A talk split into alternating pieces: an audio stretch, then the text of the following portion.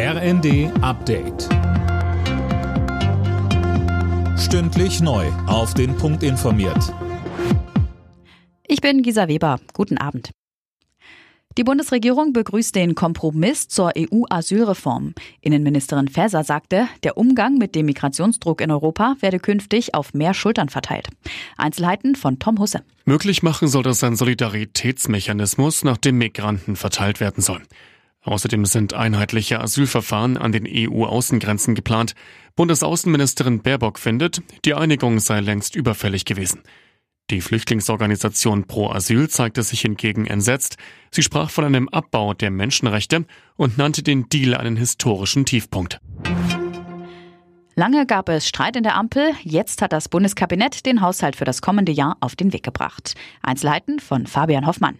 Um das Milliardenloch zu stopfen, sollen einige Ressorts mit deutlich weniger Geld auskommen, darunter das Verkehrs- und das Verteidigungsministerium. Einige Punkte sind nach wie vor umstritten, wie der Wegfall der Subventionen für Landwirte. Nächsten Monat soll der Haushaltsentwurf in den Bundestag. Außerdem hat das Kabinett eine Reform des Postgesetzes beschlossen. Die Zustellung von Briefen kann künftig länger dauern. Statt wie bislang einen Werktag kann sich die Post dann drei Tage Zeit lassen.